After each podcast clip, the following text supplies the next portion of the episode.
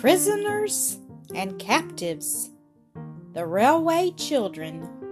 It was one day when mother had gone to Maidbridge. She had gone alone, but the children were to go to the station to meet her. And loving the station as they did, it was only natural that they should be there a good hour before there was any chance of mother's train arriving, even most unlikely.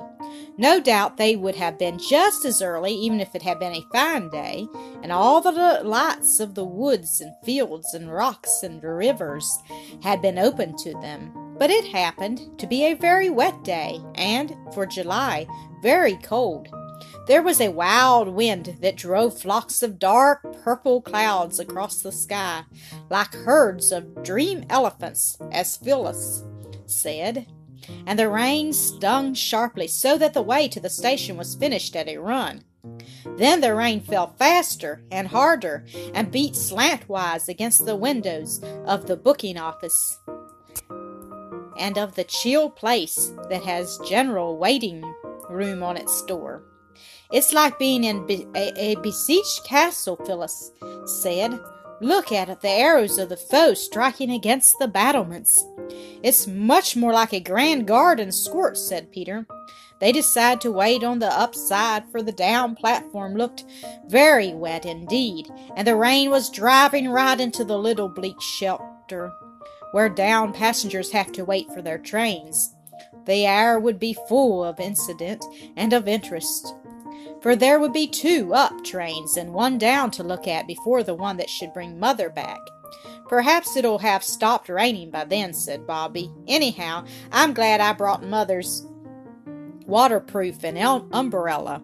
They went into the desert spot labeled General Waiting Room, and the time passed pleasantly enough in a game of advertisements. You know the game, of course. It is something like Dumb Crambo. The players take it in turns to go out and then come back and look as like some advertisement as they can and the others have to guess what advertisement it is, meant to be. Bobby came in and sat down under Mother's umbrella and made a sharp face, and everyone knew she was the fox who sits under the umbrella in the advertisement. Phyllis tried to make a magic carpet of Mother's waterproof, but it would not stand out stiff and raft like as a magic carpet should, and nobody could guess it Everyone thought Peter was carrying things a little too far when he blacked his face all over with coal dust and struck a spidery attitude and said he was the blot that advertises somebody's blue black writing fluid. It was Phyllis's turn again, and she was trying to look like the Sphinx that advertises what's his name's personally conducted tours up the Nile. When the sharp ting of the signal announced the up train, the children rushed out to see it pass. On its engine were the particular driver and fireman who were now numbered among the children's dearest friends. Courtesies passed between them. Jim asked after the toy engine, and Bobby pressed on his acceptance a moist, greasy package of toffee that she had made herself. Charmed by this attention, the engine driver consented to consider her request that some day he would take Peter for a ride on the engine. Stand back, mates, cried the engine driver suddenly, and horf she goes. And sure enough, off the train went. The children watched the tail lights of the train till it disappeared round the curve of the line, and then turned to go back to the dusty freedom of the general waiting room and the joys of the advertisement game. They expected to see just one or two people, the end of the procession of passengers who had given up their tickets and gone away.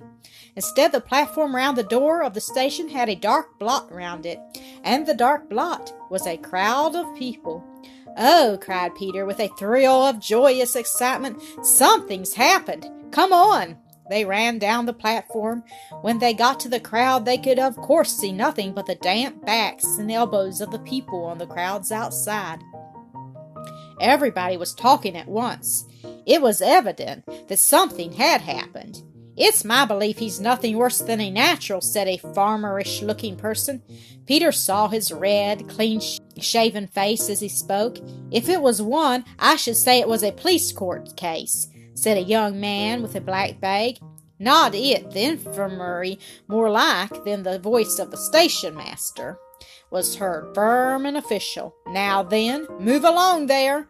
I'll tend to this if you please. But the crowd did not move. And then came a voice that thrilled the children through and through, for spoke in a foreign language, and what is more, it was a language that they had never heard. They had heard French spoken and German. Aunt Emma knew German.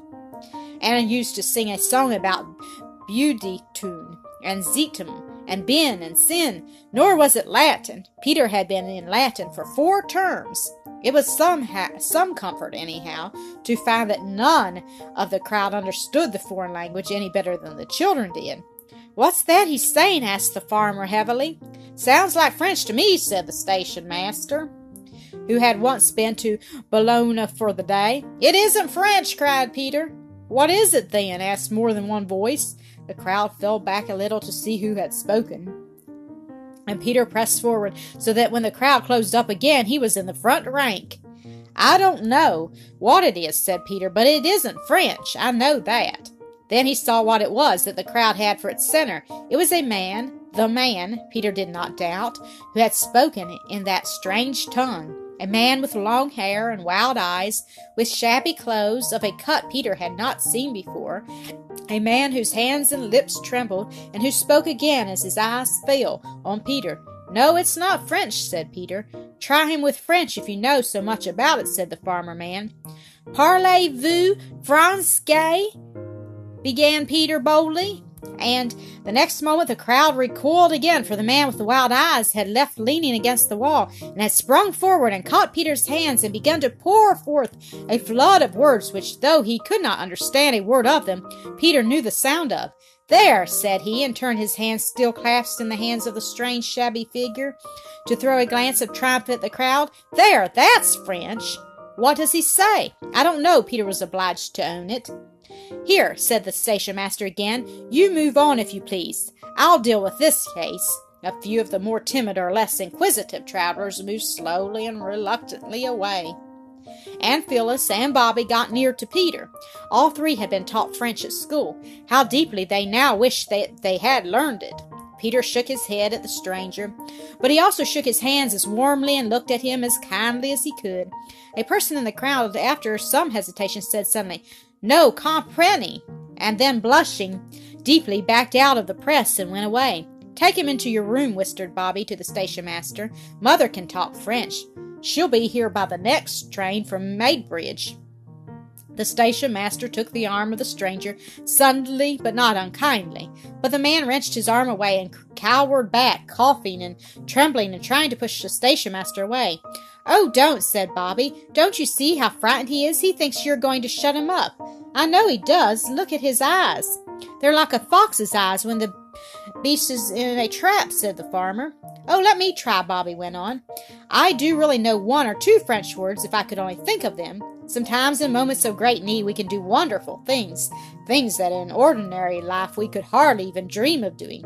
Bobby had never been anywhere near the top of her French class, but she must have learned something without knowing it, for now, looking at those wild, hunted eyes, she actually made up, and what is more, spoke a French sentence.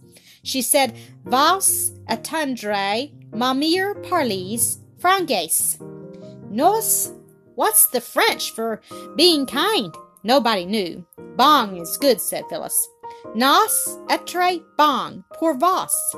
I do not know whether the man understood her words, but he understood the touch of the hand she thrust into his, and the kindness of the other hand that stroked his shabby sleeve. She pulled him gently towards the inmost sanctuary of the station master. The other children followed, and the station master shut the door in the face of the crowd, which stood a little while in the booking office, talking and looking at the fast closed yellow door, and then by ones and twos went its way grumbling.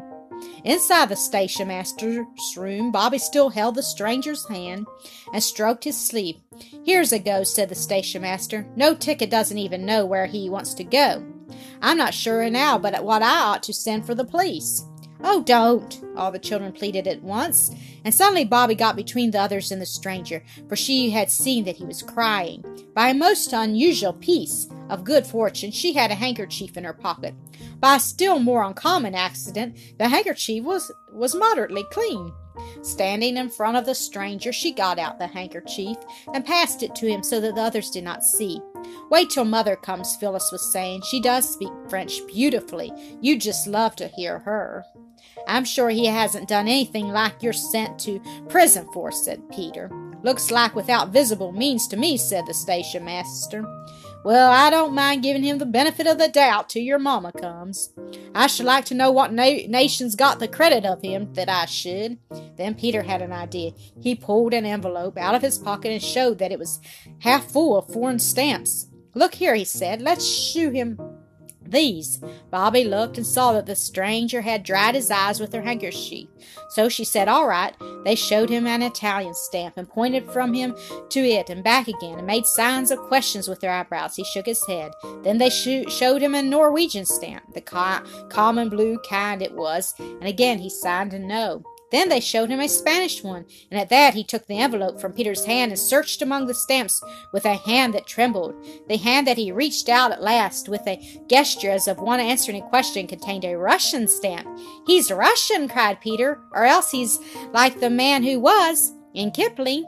You know, Russia's an awful place. That's why he's so frightened. They do dreadful things to you there just for nothing at all. Mother told me. The train from ba- Maidbridge was signaled. I'll stay with him till you you bring Mother in, said Bobby. You're not afraid, Missy? Oh, no, said Bobby, looking at the stranger as she might have looked at a strange dog of doubtful temper. You wouldn't hurt me, would you? She smiled at him, and he smiled back a queer, crooked smile. And then he coughed again, and the heavy, rattling swish of the incoming train swept past, and the station master and Peter and Phyllis went out to meet it. Bobby was still holding the stranger's hand when they came back with Mother. The Russian rose and bowed very cer- ceremoniously. Then Mother spoke in French, and he replied haltingly at first, but presently in longer and longer sentences. The children watching his face and Mother's knew that he was telling her things that made her angry and pitying and sorry and indignant all at once. Well, Mom, what's it all about? The station master could not restrain his curiosity any longer. Oh, said Mother, it's all right. He's a Russian, and he's lost his ticket, and I'm afraid he's very ill. If you don't mind, I'll take him home. With me now. He's really quite worn out, and I'll run down and tell you all about him tomorrow. I hope you won't find you're taking a frozen viper, said the station master doubtfully. Oh, no, Mother said brightly, and she smiled. I'm quite sure I'm not. Why, he's a great man in his own country, writes books, beautiful books. I've read some of them, but I'll tell you all about it tomorrow. She spoke again in French to the Russian, and everyone could see the surprise and pleasure and gratitude in his eyes. He got up and politely bowed to the station master and offered his arm most ceremoniously to Mother. She took it, but anybody could have seen that she was helping him along and not he her. You girls run home and light a fire in the sitting room, Mother said, and Peter had better go for the doctor. But it was Bobby who went for the doctor. I hate to tell you, she said breathlessly when she came up on him in his shirt sleeves, weeding his pansy bed, but Mother's got a very shabby Russian, I'm sure he'll have to belong to your club. I'm certain he hasn't got any money. We found him at the station. Found him? Was he lost then? Asked the doctor, reaching for his coat. Yes, said Bobby unexpectedly. That's just what he was. He's been telling Mother the sad, sweet story of his life in French. And she said, "Would you be kind enough to come directly if you were at home? He was a dread he has a dreadful cough and he's been crying." The doctor smiled. "Oh, don't," said Bobby. "Please don't. You wouldn't if you had see, you'd seen him. I never saw a man cry before. You don't know what it's like." Dr. Forrest wished then that he hadn't smiled. When Bobby and the doctor got to Three Chimneys, the Russian was sitting in the armchair that had been Father's, stretching his feet to the blaze of a bright wood fire and sipping the tea Mother had made him. The man seems worn out, mind and body, was what the doctor said. The cough's bad, but there's nothing that can't be cured. He ought to go straight to bed, though, and let him have a fire at night. I'll make one in my room. It's the only one with a fireplace, said Mother. She did, and presently the doctor helped the stranger to bed. There was a big black trunk in Mother's room that none of the children had ever seen unlocked. Now, when she had lighted the fire, she unlocked it and took some clothes out, men's clothes, and set them to air by the newly lighted fire.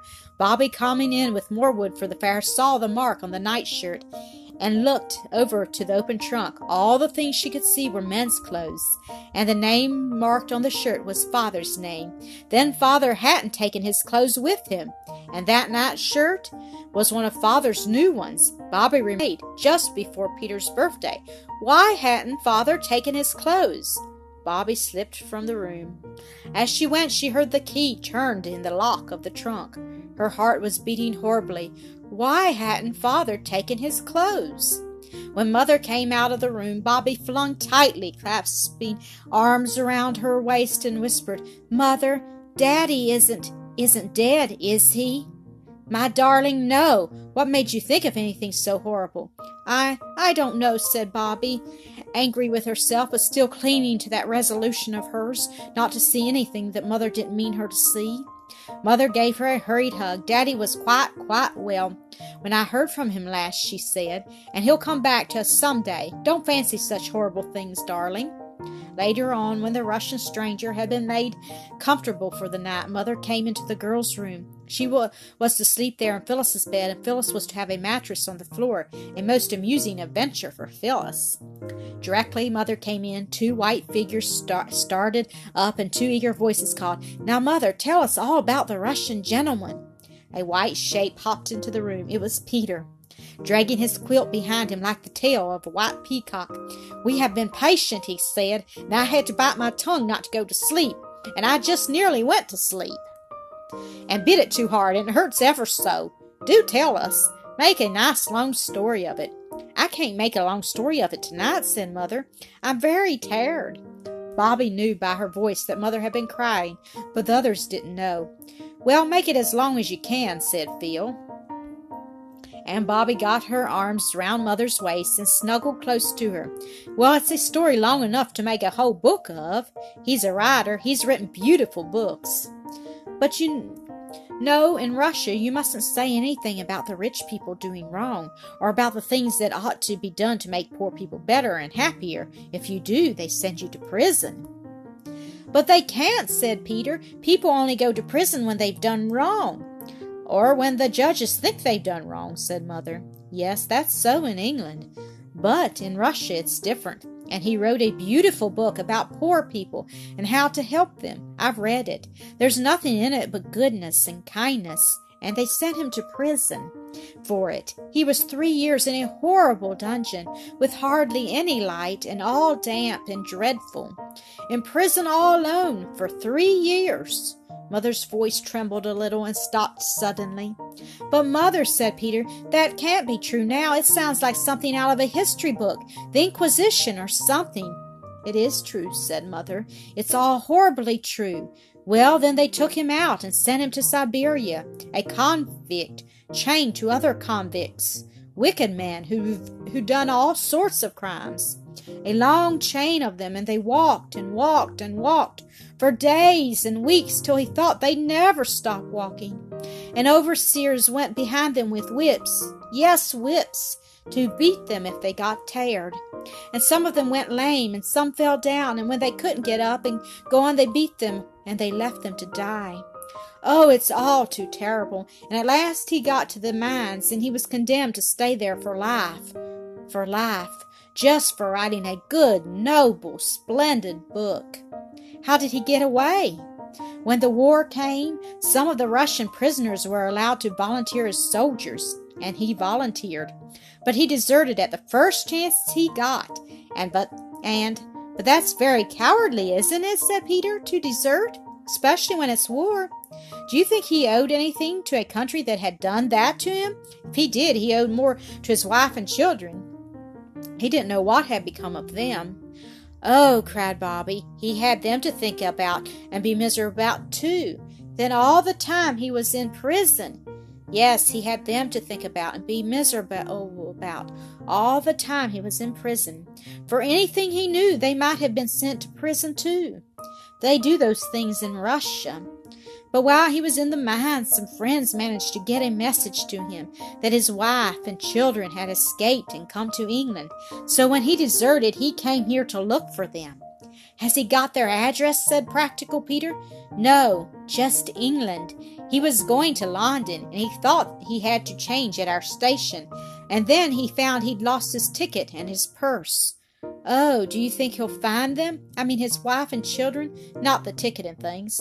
I hope so. Oh, I hope and pray that he'll find his wife and children again. Even Phyllis now perceived that Mother's voice was very unsteady. Why, Mother, she said, how very sorry you seem to be for him. Mother didn't answer for a minute. Then she just said yes. And then she seemed to be thinking. The children were quiet. Presently she said, Dears, when you say your prayers, I think you might ask God to show his pity upon all prisoners and captives. To show his pity, Bobby repeated slowly, upon all prisoners and captives. Is that right, Mother? Yes, said Mother, upon all prisoners and captives. All prisoners and captives. Thank you for listening to another episode of Acresoft Story Classic.